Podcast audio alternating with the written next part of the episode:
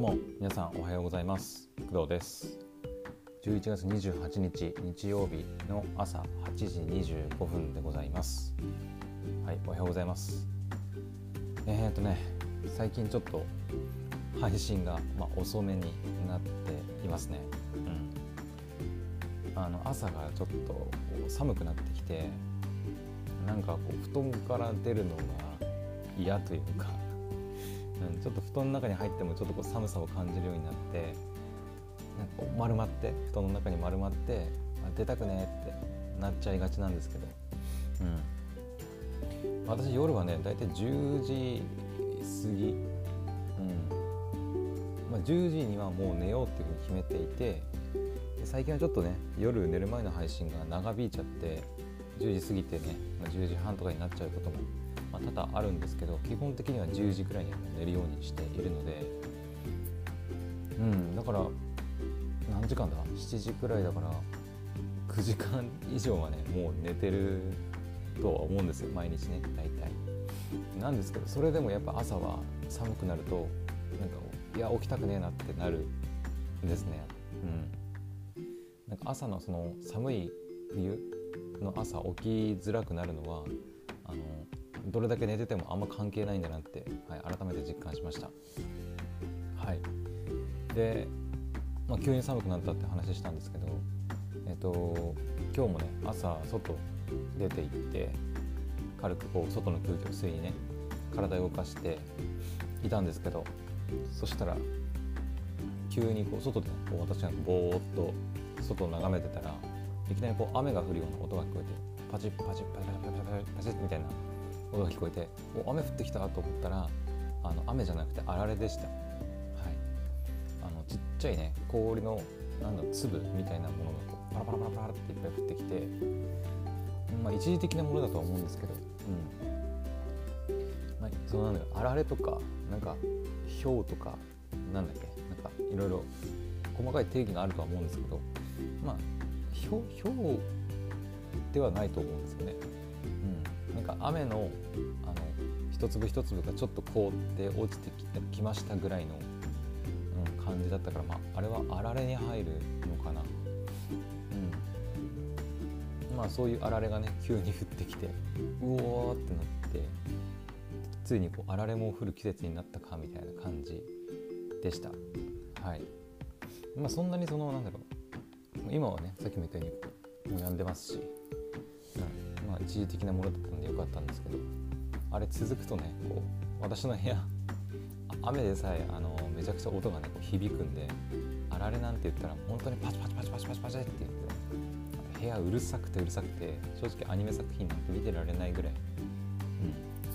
うん、まあヘッドホンとかねあのイヤホンとかすれば、まあ、見れるとは思うんですけどスピーカーは無理だね。何も聞こえない本当に。はい。なのでなるべくね雨とかあれとかはこう収録する時には降ってほしくないんですけど、うん。まあ、収録する時もし降ってたらうんとおそらく今ねこうやって iPhone のイヤホンマイクで喋ってますけど、うん、拾っちゃいますね。はい。iPhone の内蔵マイクは確実に拾うからやばいね。うん。最初そのああれあられが降った時うんとなんか音取ろうかなと思ったんだけど、うん、まあいいかと思って、うん、音は取ってないんですけど、はい、あのー、あられね、うん、あのたまにでかい粒がこう落ちてくるなんていうこう事件というかニュースなんかもあったりするので、まあ、あられが降ったりとかそういう氷の粒がね落ちてきてる時は、まあ、痛いですしね、うん、顔に当たったりすると。痛いから、まあ、なるべく外に出ないように皆さんも気をつけてください。えー、でねちょっと長くなっちゃったんですけど、えーとまあ、今回のお話は2つ、はい。えーとね、まず働き方実験のお話で、えーと、11月26日、まあ、私の誕生日の日に夜ですね、えーと、働き方実験の、えー、定例会が、はい、ありました。で、えーと、その日ね私は夜遅くまで遅くっていうほどでもないか。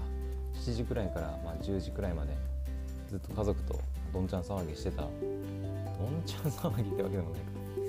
うん、ちょっとちょっと盛りすぎましたね、うん、普通にあの食べて飲んで喋ってっていうことをしてるだけでした、まあ、私はお酒入ってないですしね。うん。っていうことをやってたんであのすっかりねあの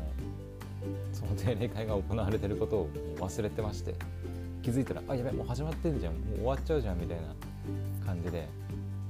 後半30分くらいかな。残ってる時に一旦ちょっとこうポッて入って Zoom でねあスマホの Zoom アプリで入ってスマホの Zoom アプリで入ったもんだから最初の初期設定がね何もできてなくてえっとビデオがオンにならないかかなり心配で顔が映らないかね。だから顔とかあのカメラか。iPhone のカメラを、えー、前後隠しながら参加したんですけどカメラは全然問題なかったんだけど問題はねオーディオであの最初カメラオンのままで入るんだよね。なんかあれね。そう。あカメラじゃない。えっ、ー、とマイクだ。マイクがミュートがオフの状態で、えーと、入ってしまって近くでね母親がめちゃくちゃでかい声で喋ってるのが 多分入っちゃったんだよね。そう。だからあれはちょっとやばかったね。焦ったね。やべやべやべと思って。いつもすぐにミュートしたんだけど、はい、私が入った時はなんか誰かが、えー、研究結果の発表というか、うん、紹介？紹介じゃないか。なんか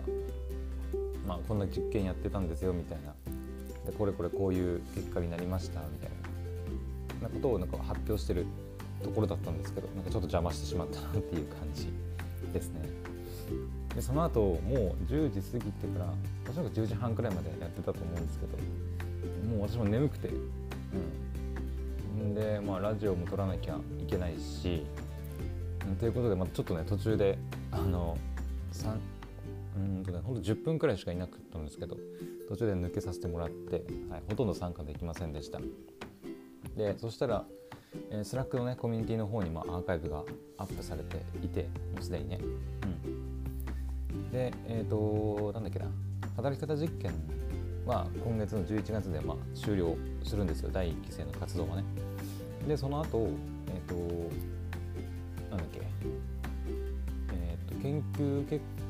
かというか実験報告書か。実験の報告書をもとにこうアワード、えーとまあ、あなたはこの半年間優れた実験をしてよく活動しましたみたいなそういうアワードをこう決めるね、まあ、授賞式みたいなものがこう来年の1月2月ぐらいなのかな。までかけて、まあ、あったりはするんですけど、まあ、その間、えーと、1期生としての働き方実験のコミュニティは、えーとまあ、存続しますよみたいな、うん、お話とかもあのあったみたいで、はい、スラック上でもそういうふうに話されてました。うん、だからまああの働き方実験の活動自体は、えーと、とりあえず11月で終わりなんだけど、えーと、コミュニティ自体はまあ存続してでそれ以降かなそれ以降はまだどうなるか。ちょっと、まあ、なんか何らかの形でやっぱりその残して、うん、1期生っていうねそのなんだろうものを残していきたいみたいな感じで書かれていたんで、うん、だから働き方実験がまあ来年の2月ぐらいに本当にもうアワードも全部終わって、えっとね、4月からね第2期生の募集が始まるらしいんですよ。うん、もう決まったことなのかな。はい、なのでもしこれ聞いててあのこの、まあ、私の働き方実験の話そんなに、まあ、してないかな。分かんないけど聞いててなんか私もこの半年間来年のか来年の4月5月ぐらいからの半年間を通じてあの今の働き方を変えたいとか何か人生を変えるきっかけにしたいと思ってる方がいたら、えーと、働き方実験の2期生に応募してみてみると、まあ、いいかなって、はい、思います。うん、あのまあうんとなんだろう。何かしらの形で、まあ、1期生の、えーと方たちとのつながりも残るということだったんでまあ、どんな風に残っていくのかは、はい、まだ定かではないですけど、うん、私も一応ねこの働き方実験をきっかけにこの「クドラジ」を始めることができた人間なんで、うん。まあ、今ではその当たり前のようにこう喋ってね皆さんに声を伝えることができてますけど最初の頃は本当に 1回の配信するのに、うん、あのめちゃくちゃ緊張してはい、あの大変だと思いがあるんですけど今でねもうできるようになりました。だから、まあ、働き方実験ねあの結構何かしら自分の働き方を変えるきっかけとかになるかなって、はい、思います。うん、で私個人の勝手なあのあの意見というか話なんですけど、うんと、働き方実験のコミュニティが、まあえーとまあ、ある程度存続して1期生のつながりとかが、まあ、2期生の方に、まあ、行くって行くっていうかななんていうのかな、まあ、2期生が4月からこう始まるじゃないですか。うん、ってことは1期生の私とか他の1期生のメンバーっていうのは、まあ、先輩みたいな感じになりますよねあくまあなんだろうあらゆる意味で先輩働き方実験のコミュニティの活動者としてやっぱり1期生だから1期生2期生っていうふうにあるんであればやっぱ先輩1年先輩みたいな形になると思うのでなんかそのえっ、ー、と働き方実験のメンバーの先輩として何かお手伝いできたら、ね、いいなっていうふうにはちょっと、うん、思ったりはしています。はい。まあ私ができることっていうのは何だろうね。うん。まあ、私そのこの1年間働き方実験のコミュニティにですね、えー、っと入って、まあ、いろいろねそのメンバーというかメンバーの中から、え参加者をこう募集してイベントの運営してくれる人募集みたいな感じでねそういう募集もあったりしたんですけど私一切そういうの参加しなかったんで、うん、あんまりこうイベントの運営とかはそんなにはうん興味がないというかやりたいっていうにもあんまりね思わなくて参加しなかったんだけど、まあ、おそらくね2期生の方も、まあ、そういうイベントごとねたくさんあってメンバーの2期生の中からメンバーを募集してイベント運営するみたいなのもあると思います。あそうかちょうどあれだね。今この11月28日の時点だと,、えーと、さっき言ったそのアワード。アワードの授賞式の、えーと運営者募集されてるんですけど、うん、今も確かまだ募集してたと思うんだけど、うん、今のところは応募する予定はないかな。はい。うん。んまりそのなんだろうイベント運営とかはうんそんなには興味ないんだよね。だから正直私ができることっていうのがない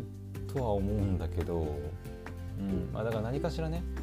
あの、まあ、私働き方実験のコミュニティの中でポッドキャストをやってる人も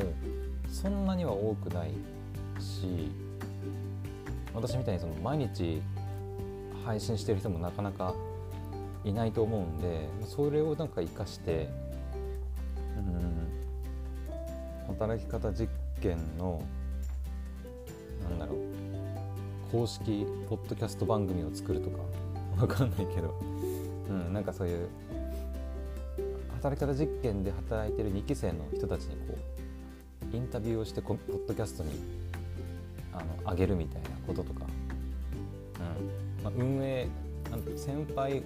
としてこう先輩かつ運営者としてあの働き方実験に取り組んでいる2期生のメンバーにこうインタビューみたいな感じで行きながら先輩として何かこう話を引き出してそれをこうメンバーの中でメンバーだけじゃなくてまあ、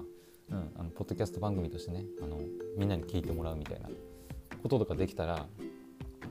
うん、何かこうなんだろうメンバーとしても嬉しいしあのまだ働き方実験にまだきょあの知らない人とかちょっと興味があるんだけどどんなことやってるんだろうみたいな人にとってまあ価値のあるものになれば面白いんじゃないかなって思ったり、はい、してます、はい、まだ勝手にね私が言ってるだけなんであの何にもあのそんなことやる予定はないんですけど、うん。まあ、今後どうなるか。じですね。はい、もしかしたらそのコミュニティ1期生としては残るけど2期生としての2期生との関わりはあの、まあ、ないというか、うん、可能性もありますね。あの、まあ、よく皆さん分かると思うんですけど部活の学校の部活の先輩とかであの引退したくせにいつまでたってもあの来る先輩とかいるじゃないですか。部活に顔出してくる先輩。あれはちょっとまあうざったいですよね、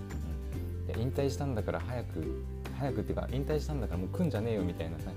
やっぱそういうのあると思うんでなんか先輩ずらしてくるやつがやっぱちょっとうざったいみたいなのあると思うんで、うん、まあなんだろう。コミュニティの中では 先輩先輩ずらしたいわけでもないのであのそういう2期生の方から嫌われるようなことはしたくないので、はい。まあ、そこは何だろう2期生の人たちとか、まあ、運営今のね運営の人たちがどう判断するかによるので、はい、楽しみに待ちたいと思います。はいえー、っと働いた実験に関してはこんな感じですね。で、えー、最後に一つ、うん、そんなに長くならないと思うんだけど、えー、っと聞くアニメのスタジオコエミーのお話ですね。はいえー、と角川さんが新しく始める、まあ、聞く、耳で聞くアニメですね。はいえー、と12月4日に第1作目、えー、となんだっけ恋は夜空を渡ってだったかな。えっ、ー、とね、恋は夜空を渡ってか、うん、の作品が、まあ、12月4日から、まあ、Spotify とか各種音楽配信サービスであの配信されるらしいんですけど、えーと、昨日かな、えーと、その PV が公開昨日じゃない一昨日かな。昨日。PV 公開されて、えーと、それを聞いて、えー、となんかその主人公の、えー、と私読み方わかんねえって言ってたんだけどちゃんと書いてた ミスのねミスの、えー、なんて言うんだろうね。おろすえっ、ー、と、えー、なんていうの。ございございますとかあの丁寧語の語にかんない。これ難しいな。とりあえずそのミスのって読むらしいんだけどミスの先っていうねえーと、花森さんが、えー、声をやる女の子が夜な夜な、えー、自宅なのかな。なんかすごいこうビジュアル見るとえっ、ー、となんか部屋にマイクアーム使ってなんかすごい良さげなマイクに向かって喋るみたいな、えーと、ビジュアルがありましたけど、はい、そういう作品なんですけど昨日だったか夫に私が言ったのがその音質がねあえてなんだろうその花森さんがしゃべるところところっていうのかな。そのラジオ自宅でそのラジオ収録みたいなことをする時の音声がちょっとなんだろう。えっ、ー、といい意味でちょっと音質を下げられてるというか音質を下げるっていうのがちょっと違うかなんかねうんやっぱスタジオで撮るあのクリアな音声じゃなくてちょっとなんか自宅で撮ってますみたいな。そのプロじゃなくてアマチュアの人が家で撮ってますみたいななんか感じがちょっと感じられるんだけど、うん、で改めて今日ねあのヘッドホン使ってあのその PV を聞いてみたんだけど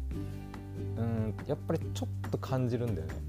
私の勘違いかのかもしれないんだけど、うん、ちょっとね本当にちょっと。なんかん？なんか普通にそのキャラクターがしゃべるシーンと,、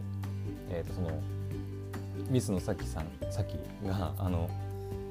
自宅でねそのラジオ収録する時の音っていうのがちょっと違うような気がするんだよね。うん、やっぱり改めて聞いてみたんでやっぱりそういうふうに感じたんで、まあ、音のこだわりみたいな、うん、ところねかなりこだわってるんじゃないかなって、はい、思っております。うんうんうん、であとねあの主題歌、えーと、サイン。んサイ？ンサイ？ン違うこれサインじゃないな。サイ。え？SIGH ってこれなんて読むんだろうササイ。ンサインじゃないよね。